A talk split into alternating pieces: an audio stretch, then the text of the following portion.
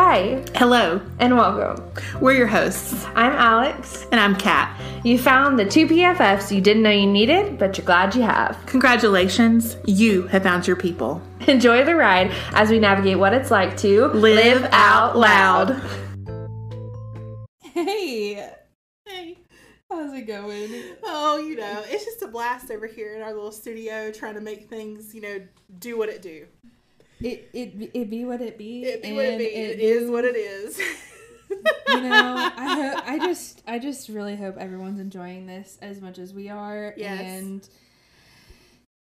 yeah. if you hate it, please tell us.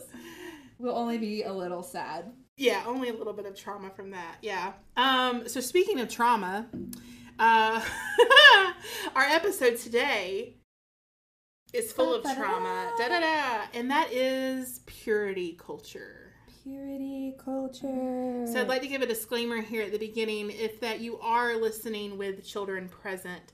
Some of today's content might be adult, and so you might want to pop in your AirPods, earphones, whatever you prefer, or listen to it later. Or if you don't care, you know, that's you. you do you boo. that's but- right. and or disclaimer if you do have any sort of like trauma or trigger around Mhm. purity culture religion things like that just a heads up that if you need a break from that for a little bit this might not be the episode for you and we'll be okay with that Yes. awesome So, I guess we'll just dive right in here. In that, um, purity culture. What is it? Right? What is purity culture? Um, purity culture is something that really took off in the '90s um, as a thing, but it's been around forever. Right? Different different religions, different cultures have their own version right but 90s evangelicalism is our point of reference for purity culture and what we'll be focusing on today because we grew up in it. correct Well, you're not so much in the 90s, but um true true true but where it really took its roots, I guess. Yes. I Um, was the unfortunate uh, aftermath of the creation of purity culture. There you go. Um I remember the uh the song that me and my me and my uh, friends would jam out to um, no more dating i'm just waiting right Oh. Yeah. Um, Whitney, if you're listening, I love you. And that was some of the best times of my life. But man, the trauma from um, purity culture. So I'm just going to say this outright and just right off the bat in that the one of the main goals of purity culture was to make it down the aisle as a virgin. Yes. Yes. On both sides of the aisle, they wanted the boys and the girls both to be virgins at the wedding. But if both couldn't be, at least the girl could. Yes. Um, because it was very much taught to me as as a young uh, girl that I needed to save myself for marriage. Basically, my virginity was a gift to be given to my husband on our wedding night. Mhm. And your husband only. Exactly. And now, while I agree with uh, waiting until you're married to be sexually intimate, um, and I was married, Right. um, I don't think the way purity culture approaches things is the way to accomplish that. I would agree. And I also waited too um, for different reasons, I'm sure.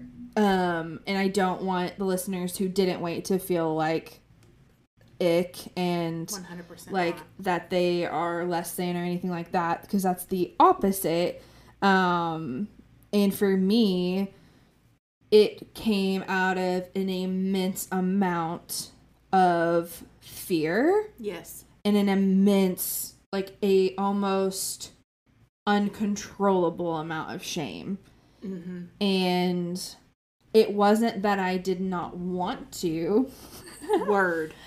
it was that I was more concerned not that I was giving my quote unquote gift to someone else. hmm My fear was who I would be Mhm. the next day or seconds after.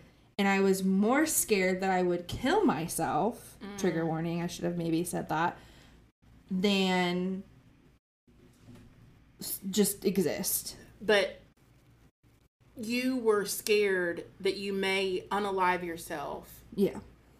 because of the shame you would feel for doing said thing. Correct.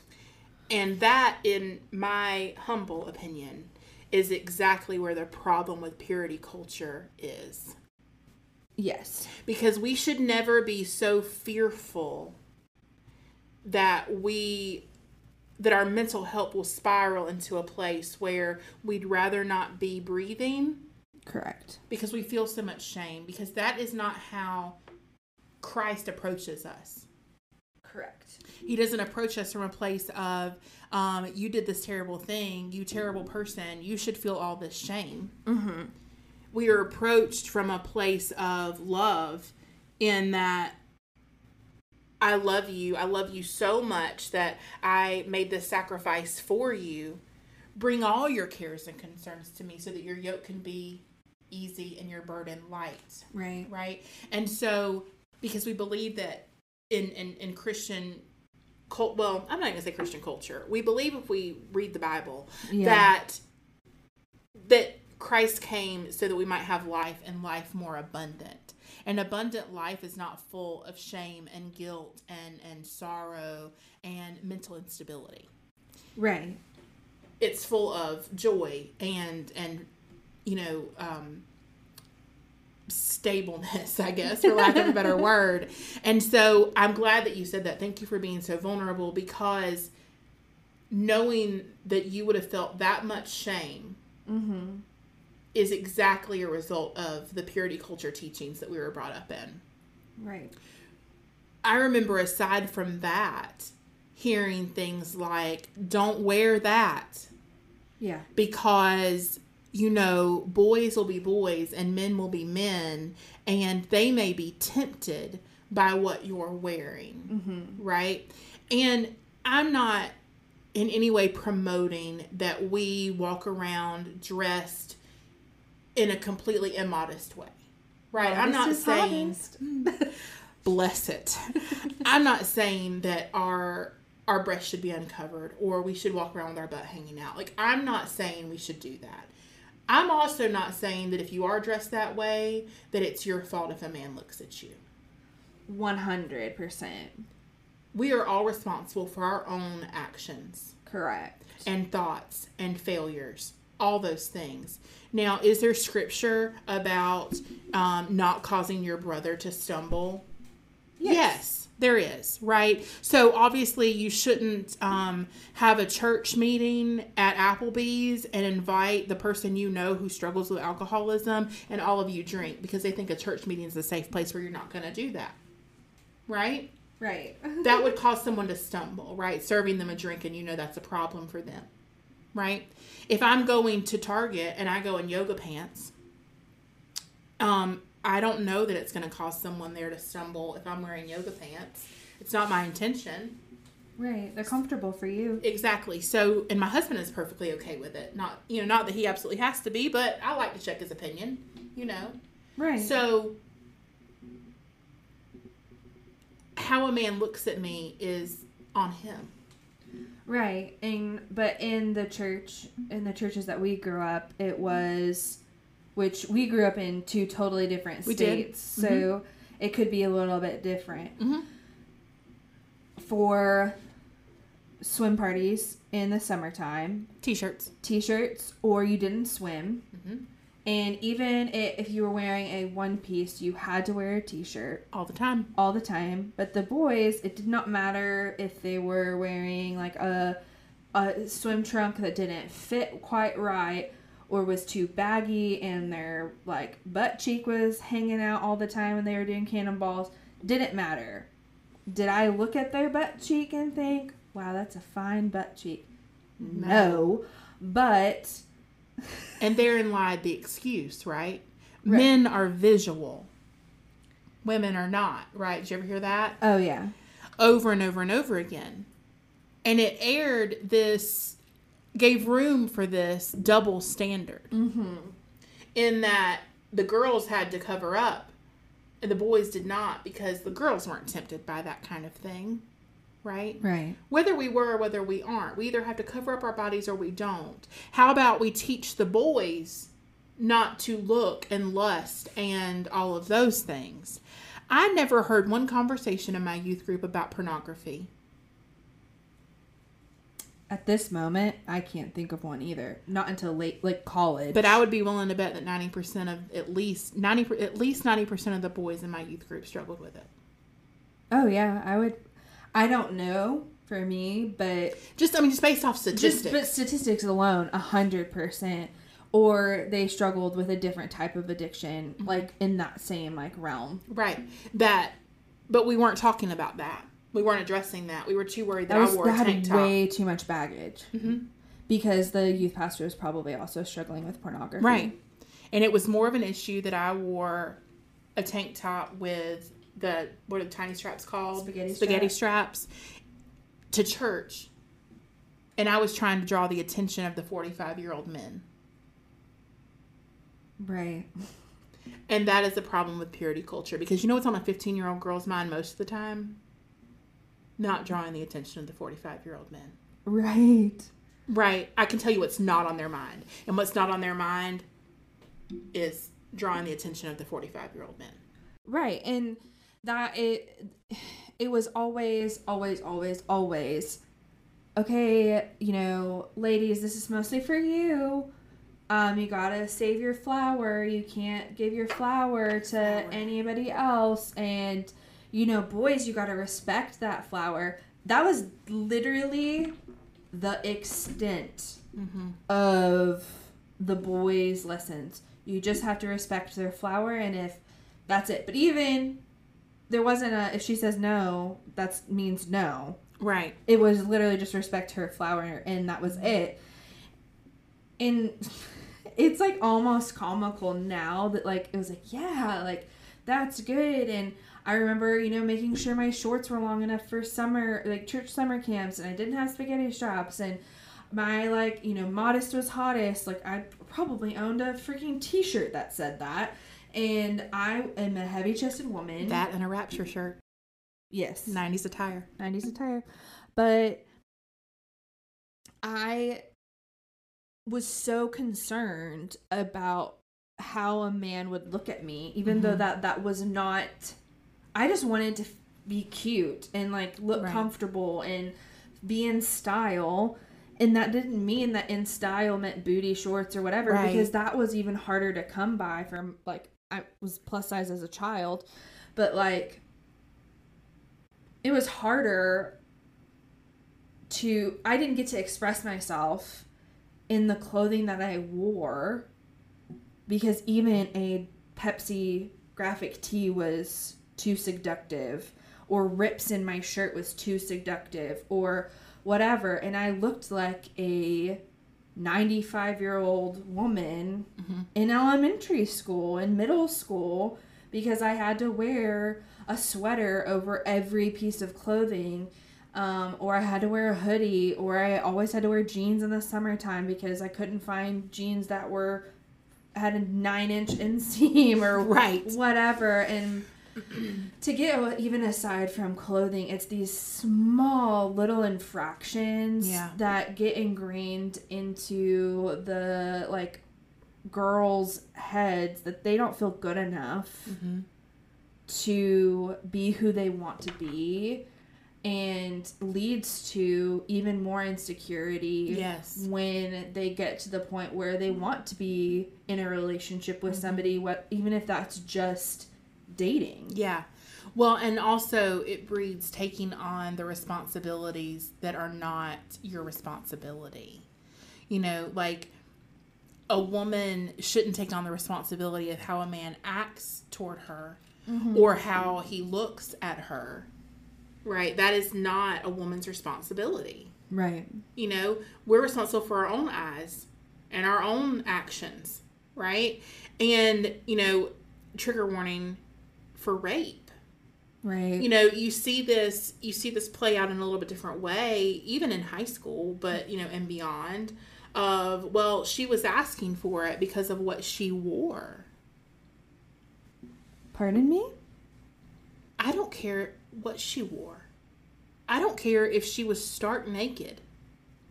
Okay? Which, I mean, I don't condone in a public environment, but I don't care. Right. If she didn't give consent, That's the end of the conversation. period. But I never remember that being talked about. No. Consent was not a conversation. No, not until I was in college, Yeah. which I went to college in the late 2010s. So it was a much different culture. Right. um and it was con- talked about more it was still a struggle like i was on the cutting edge of consent culture and you know talking about consent but even before then Well, and consent is a big topic. huge I've been seeing uh, um, things on social media about marital coercion, right? And being kind of born out of purity culture. Okay, Yeah. so the woman is taught save yourself for marriage, you know, save yourself for your husband. A husband has a need for sex. you must fulfill the need You have to Oh, yeah. fulfill that need regardless of whether you feel like it, regardless of whether you want to, reg- like like if you're a good Christian quote unquote wife, part of the whole purity culture stance is is that you have sex with your husband when he wants you to. Oh yeah, I that is something I personally really struggled with. Not because my husband is that way, he's not at Yeah, all. either. But I told my husband before we even got married, I was like one of my biggest fears going into marriage is that I will be a wife who is raped because that is the expectation because I made you wait so long. Mm. Because the woman mm-hmm. chose, she was the reason why you couldn't have sex before marriage. When that is what purity culture is twisted and thrown around, is like, no, that was what, that was God's intention. Was that, mar- like, sex For is everyone. for everyone. Right. Sex is such a beautiful thing. It is- mm-hmm. I was never taught that it was this beautiful sign of worship and like Me the either. closest you could get to Right. God or whatever. It was vile and gross and all this stuff and I had a huge concern that or I was always told that like I'm the reason that I'm keeping the men in my life from having sex. And you know, if I'm dating somebody and they want to have sex with me, they're not going to be they shouldn't be my husband because they're not a man of God. Mm-hmm. And it's like, no, he's just a boy. Right. And- when I can guarantee you, sorry, I'm going to say this, babe, but when I can guarantee you that my fiance, boyfriend, whatever he was at the time, it was not a problem of whether he wanted to have sex with me or not. Right. Right. I mean, that is just known mostly. Teenagers want to engage in that activity, especially if they're in a relationship that is loving and kind and going somewhere Right. right? Um, and for us, we were engaged for over a year. That's a long time. It was a long time, you know. But you're absolutely right in that there were girls who didn't grow up the way that we did, who would do anything and everything. And no shade at them whatsoever. I don't want No. anybody to walk away from this podcast feeling shamed or or like they didn't do something right or whatever. That is not the intention but the the boys that were in the same youth groups as me would be with those girls A hundred percent. but wanting to date and marry the girls in the youth group Yeah, I was wifeable, not dateable. Mm-hmm. You'd make a really good wife. Really? That can't be. A, how how does one exist without the other? right Um. I and I'm thankful I didn't marry those people, but true Um, but it is true. It's the same people who they were sitting in the same rooms that we were in Sunday school, in youth services, and then doing the opposite outside of, which again, we're having this conversation because of the trauma of those conversations. Yes. While, yes, there is beauty in waiting, I am still going back and forth on my feelings on that. But I also had a very traumatic start to my marriage with it, when it came to my sex life. My sex life was put on full display before I got married. Mm-hmm. And I struggled with even sharing this story, but I feel like it's also very important and can help a lot of people because it really rattled me in my faith and kind of started my a little bit of my quote unquote deconstruction. But my husband and I, as officiant, left, chose not to marry us with eight days before our wedding. Mm. Mm-hmm. And it was largely due because my husband and I were choosing to move in together a week before our wedding. We were supposed to get married in June. We ended up getting married in April. So if we would have gotten married in June, that would have been like three months of living together before we got married. For us, there was zero temptation because of the large amount of shame, and my husband totally respected that. He knew that it wasn't even an option, so I'm not even to try because I don't want to hurt Alix in any capacity. And I'm so grateful for that Yeah. because that has taken a lot of therapy for me to work through. Yeah. Um, and thankfully, it's not something I struggle with. However, we were moving in a week before. He said, I can't marry y'all. Well, it was a logistical thing, right? Like It was totally logistical. logistical, right? And I have no pro. I think everyone, and Kat might not agree with me. I think you should totally live with your spouse before you get married, because it's freaking crazy. I think you would learn a lot. You would learn a lot. um, I can't say that I condone it. I think that you could learn a lot. right. and I think it's really important. And I think either way, for us, it was logistical. One hundred percent. Had my husband and I laid in the same bed together? Yes. Had we stayed the night with each other at each other's apartments? Yes. Had we done anything?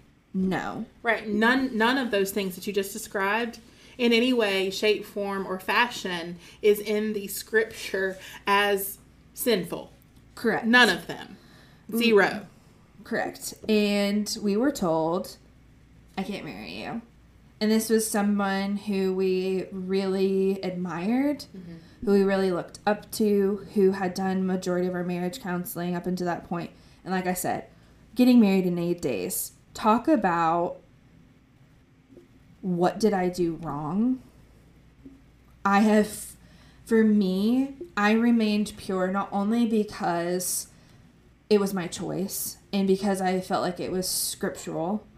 And for me, for my faith at that time, it's what I needed to do. Right. And I also chose to remain pure before marriage because I had too many friends, not so many, too many friends of mine who that got taken away from them Yep. without their choice Right. who were abused, neglected, and molested and raped and didn't and do not have the choice to wait until marriage. Right. And I wanted to do that for them. Does that justify it? Maybe not. But for me, I wanted them it wasn't to put on my high horse that haha like I'm the pure one of the friend group like I made it y'all didn't no I wanted them to know that I supported them and I was there for them mm-hmm. and it didn't matter it was worth the wait Yes. to be able to stand by them and root them on and the problem I had with this whole thing before we got married was no one or this person in particular couldn't tell me a scripture that his legality lined up with. Right. And I lost it. I was like, so you're saying da da da da da da. Like what what would have happened if I was molested? Yeah. And they couldn't give me an answer. Right. And that's horrifying to think about. And I was like, you know what? even if you were cool with it, I'm done. Right. And but because of this, what do I do when I'm getting married in 8 days? I don't have an officiant. People are going to start asking questions. So then it's like, "Oh yeah, mom and dad, we're like they, my parents were totally his my husband's parents totally cool with us moving in a week before. They thought nothing of it. And they are all four of them strong in their faith. Okay. they don't have a problem with it. The couple in our lives who were kind of discipling us, no problem with it. The couple who was leading our home church had no problem with it. No one in our lives really shot up any red flags anywhere. Okay. But we had to tell everyone Right. that we weren't having sex. And no one believed us. well, and which is also just not a conversation you want to have to have. I shouldn't have had to have it. And I was like, is this normal? Like calling my friends who were married, like, did you have to tell everyone whether or not you had sex? Um, no, my marriage counselor didn't even talk about it because it made him uncomfortable. Excuse me. Like, I'm having to freaking tell everybody. And the best thing, and I say all of this to say, like, I hear you if you're in the same position. I see you if you're struggling with the same shame too. But I also say it to share that there were people in my life, thank God, who saw the God in me mm-hmm. and the God in my husband to know Right. that whatever we were going through, they trusted God in us, that whatever we felt like we were doing was good enough. Right. Because all that your non officiant was doing was judging a situation, not judging the heart of a person. Correct. And you literally hadn't done anything wrong at all. Oh, yeah. It called our whole relationship into question. Yeah. Not to mention, though, that even if you had been sleeping together, Mm-hmm. Getting married kind of solves the issue, if there is one. Right. Right. So I really don't understand that guy's wavelength of thinking. I don't think I can ever track with him I don't- on that. I really don't. yeah we had to have it was lots of tears lots of it was beautiful. Like i am so grateful which sounds so crazy to say now. Like i'm very grateful for it. Right. because we got to have really hard conversations. Um our marriage was questioned hardcore before it even started. So i was like all right are you in this? Because woof. And two it allowed my husband and I to really go into scripture to see what we truly believed. Because for us, we weren't tempted. And it wasn't a cop out. Like there were there are teenagers or whatever that say, I'm not tempted, and they totally are. I I wasn't out of debilitating fear, which we've mm-hmm. talked about. And but I learned about the marital bed and the power of that. So sure, we slept in different rooms for the first time ever, like because we were literally so like so scared Right. and that's a whole nother problem but we waited to sleep in our on our mattress for the first time because there is scripture that About the aligns with the marital bed not necessarily with sex Right. but with the marital bed and so that made us feel better Mm-hmm. and it was great But all that to say, there is Yeah. going to be a part two follow up episode of the purity culture episode.